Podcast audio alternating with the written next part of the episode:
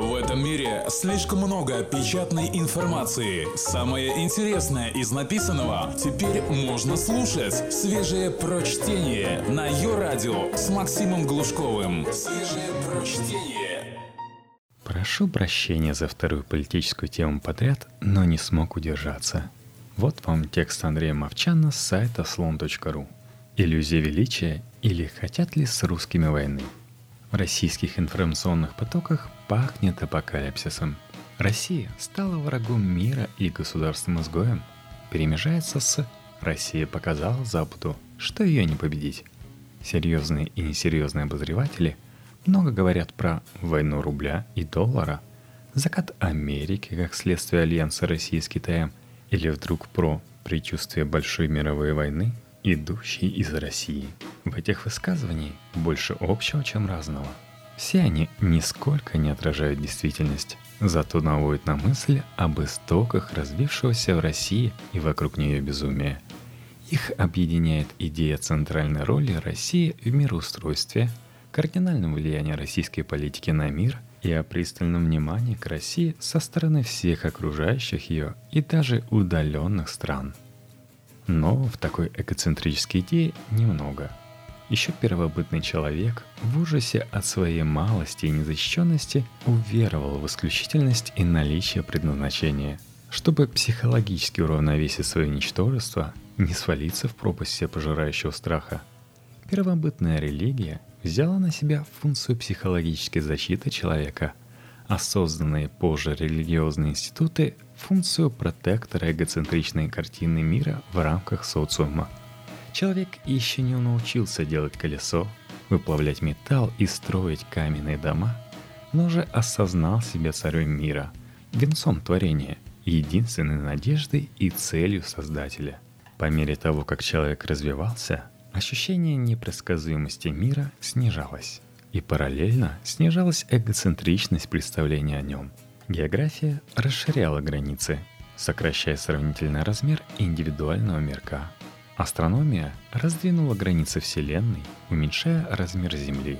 Торговля и войны приносили сведения о новых цивилизациях, снижая ощущение собственной исключительности и всесилия. Прогресс толкал этот процесс вперед, а религиозные институты – назад. Если вынести за скобки религиозный распри на экономической почве, то самыми страшными врагами религии были не те, кто подвергал сомнению догматы – а те, кто пропагандировал идеи, принижающие роль человека в мироздании. Галилей, Джордано Бруно, Спиноза, Коперник или Дарвин подвергались яростному астракизму. Но экоцентрическая парадигма отступала. Пали геоцентрическая, а затем и гелиоцентрической системы. Теория единственности обитаемого мира, теория креационизма. 20 век явился для стран развитого мира революционным не только в смысле кардинального изменения уровня защищенности человека.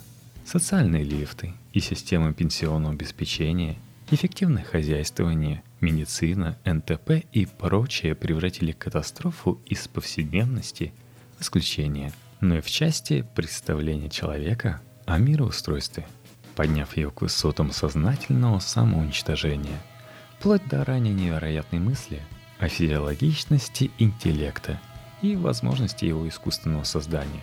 В развитом мире не только снизили сотни раз детскую смертность, ликвидировали голод и свели к минимуму произвол, там лишили человека эксклюзивности, вынесли отношения с Богом в морально-этическую сферу, перестали смотреть на природу как на наше хозяйство, а на себя как на царей мира. Люди стали достаточно великими, чтобы позволить себе признать свою малость. И именно это изменение сознания позволило гуманизму, толерантности и парадигме эффективного сотрудничества прийти на смену жестокости, нетерпимости и парадигме соперничества. Но и поныне есть места, где человек по-прежнему чувствует себя незащищенным, маленьким, беспомощным. Он не знает будущего и даже прошлого. Завтра его пугает. Там люди не могут доверять друг другу, Власть боится своего народа, а народ – власти. И все вместе боятся мира вокруг. Чтобы уравновесить свой страх, они культивируют своего рода манию величия, как делали предки сегодняшних развитых народов. когда их состояние было сходным. Этот синдром выглядит как уверенность в исключительности своей, своей страны, своей нации. Уверенность в том, что ты, твоя нация, твоя страна являются предметом зависти и агрессии со стороны других. Уверенность в том, что ты знаешь, как надо. Поэтому любое другое мнение должно вызывать агрессию, а любые действия других, не соответствующие твоей логике, желание научить и заставить действовать как надо. Твердая убежденность, что твои беды – результат враждебных действий внешних сил, а ты сам совершенен – и не должен ничего менять и меняться. Уверенность в том, что весь мир создан для тебя, ты можешь его использовать, если и как тебе это надо. Уверенность в том, что именно через тебя, твой народ, страну проходят линии мировой судьбы, что весь мир напряженно испытывает к тебе чувства, кто любовь, кто ненависть. Идеологические институты имеют определяющую роль в таком обществе – Осознание является догматично религиозным. Этот комплекс вполне присутствует в сегодняшней России. Ошибка думать, что все безумия и глупости говорятся и делаются исключительно из злого умысла или идиотизма. Да, и умысел и идиотизм присутствуют, но определяющим фактором является высокий и совершенно непонятный людям в цивилизованных странах – уровень незащищенности и страха. Так перепуганный и страдающий от кажущегося ему недостатка любви подросток эпатирует публику и совершает вредные для себя и опасные для окружающих действия в надежде быть замеченным, значимым, контролирующим ситуацию. Только свежее прочтение на Йо-Радио. Россия далеко не одинока в такой позиции – более или менее бедные страны, в которых население не защищено, закон не работает, а перспективы не просматриваются, обладают схожими мировоззренческими комплексами. В Центральной Африке, отсталых уголках Ближнего Востока, на севере Латинской Америки и не только, рождаются идеи особых путей, великих миссий и священных войн – а акты прибрежного пиратства или, например, массового вовлечения в боевые действия детей сопровождаются провозглашением местных лидеров мессиями и уверенностью, что весь мир затаивает дыхание в ответ на каждое их действие. Нам в России не видны и не слышны эти мессии. Мы изредка с ужасом и отвращением читаем сводки о тамошних вспышках насилия, религиозных жестокостях, геноцидах локального масштаба. И нам не вдомек, что авторы этих преступлений претендуют на центральную роль в мироздании. Для нас они остаются бандитами с трущоб, в которые лучше не ходить и про которые лучше не думать. Извне Россия и ее окрестности воспринимаются не так, как изнутри. Для нас и то далеко не для всех. Пять тысяч погибших на Украине является апокалиптической новостью. А для развитого мира это конец очереди. Впереди Франция, погибли свои. Сирия, погибло много. Нигерия, опять много. Ирак, Афганистан, много и есть свои. И так далее по списку. Логика «Украина — это почти Европа» не работает. В Нью-Йорке трущобы от фешенебельных районов часто отделяет узкая улица. И никто на это не обращает внимания.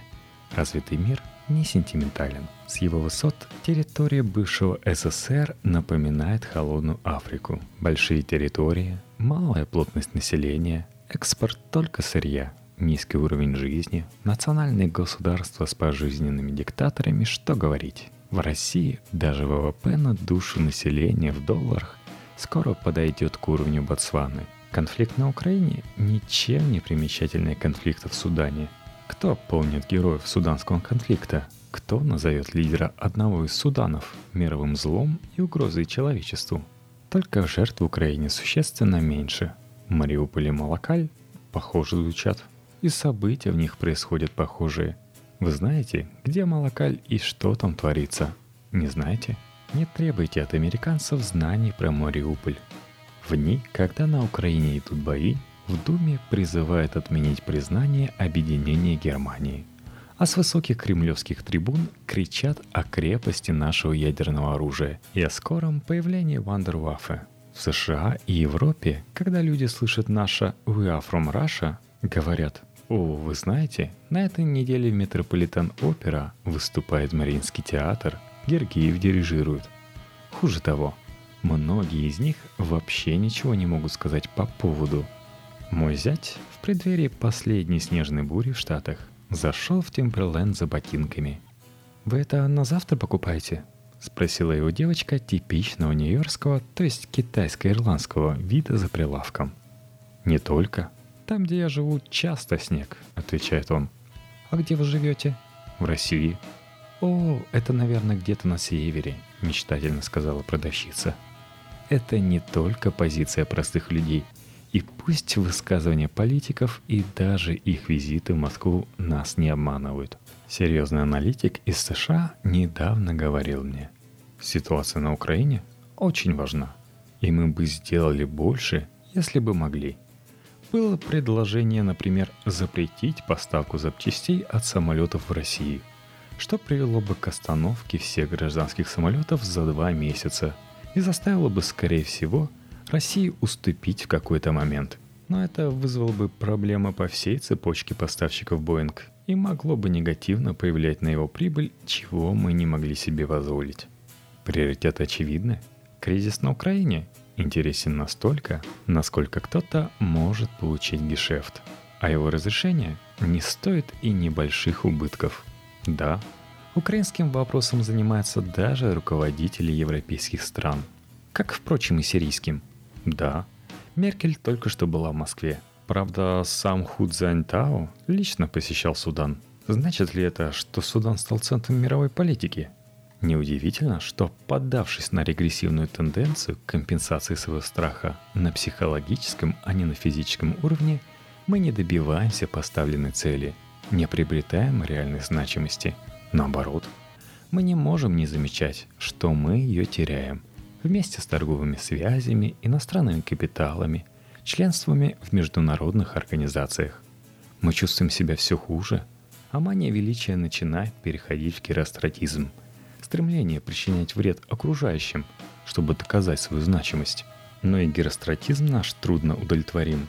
Явно недостаточно разжечь региональный конфликт для того, чтобы не только остаться в истории, а даже мелькнуть в ней.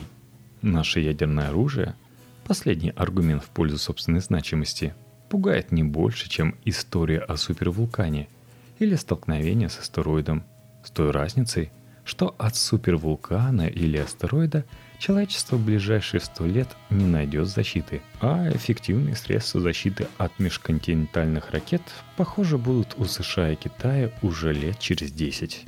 Ядерной кнопкой в сочетании с коррупцией, мракобесиями конфликтами на границах нам никого не удивить. Вот, например, Пакистан уже давно в этом состоянии. И что? Сильно мы волнуемся по поводу Пакистана. Нам не избавиться от незащищенности и страха, демонстрируя пролетающему мимо поезду мирового прогресса с насыпи кукиш и даже кидая в него камни. Будет только хуже. Если мы хотим достичь реального ощущения стабильности и успешности, а не болезненной галлюцинации, сменяющейся тяжелым похмельем, нам надо меняться самим – Свежие прочтение. Максим Глушков. Ее радио. Хорошая новость состоит в том, что не только прогресс способствует снижению эгоцентризма, есть и обратная зависимость. Три самых успешных страны второй половины 20 века – Япония, Германия и Израиль – созданы нациями, которые начинали в полной уверенности в своем величии и центральной роли в истории, пережившими катастрофу, но и сумевшими ее принять и ощутить себя ничтожными, нуждающимся в помощи извне и создании совершенно новых парадигм.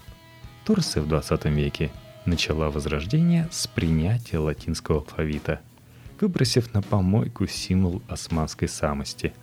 Польша, после веков, в течение которых ее разрывали на части Европа и Россия – начало свое возрождение с сознательного решения о присоединении к Неславянскому союзу. Мы все еще живем в модели, центры которой мы сами. Но в реальности России это небольшая по экономическим и социальным меркам, полтора процента мирового ВВП, 2% населения, Страна на периферии социальной галактики. Мы любим говорить, что мы – самая большая страна по площади, но это лукавство. 60% нашей территории непригодна для жизни, а половина оставшейся территории очень плохо освоена. И вряд ли осмысленно ее осваивать. Нашего населения совершенно для этого недостаточно. Территория – наша проблема – ее увеличение худшее из возможных идей. Мы любим кичиться своей культурой, но ее рассвет пришелся на 19 век. А сегодня большинство из немногих русских деятелей культуры живет или проводит большую часть жизни за границей. Мы говорим про российскую науку, но думаем про науку советскую. Российской науки практически не существует.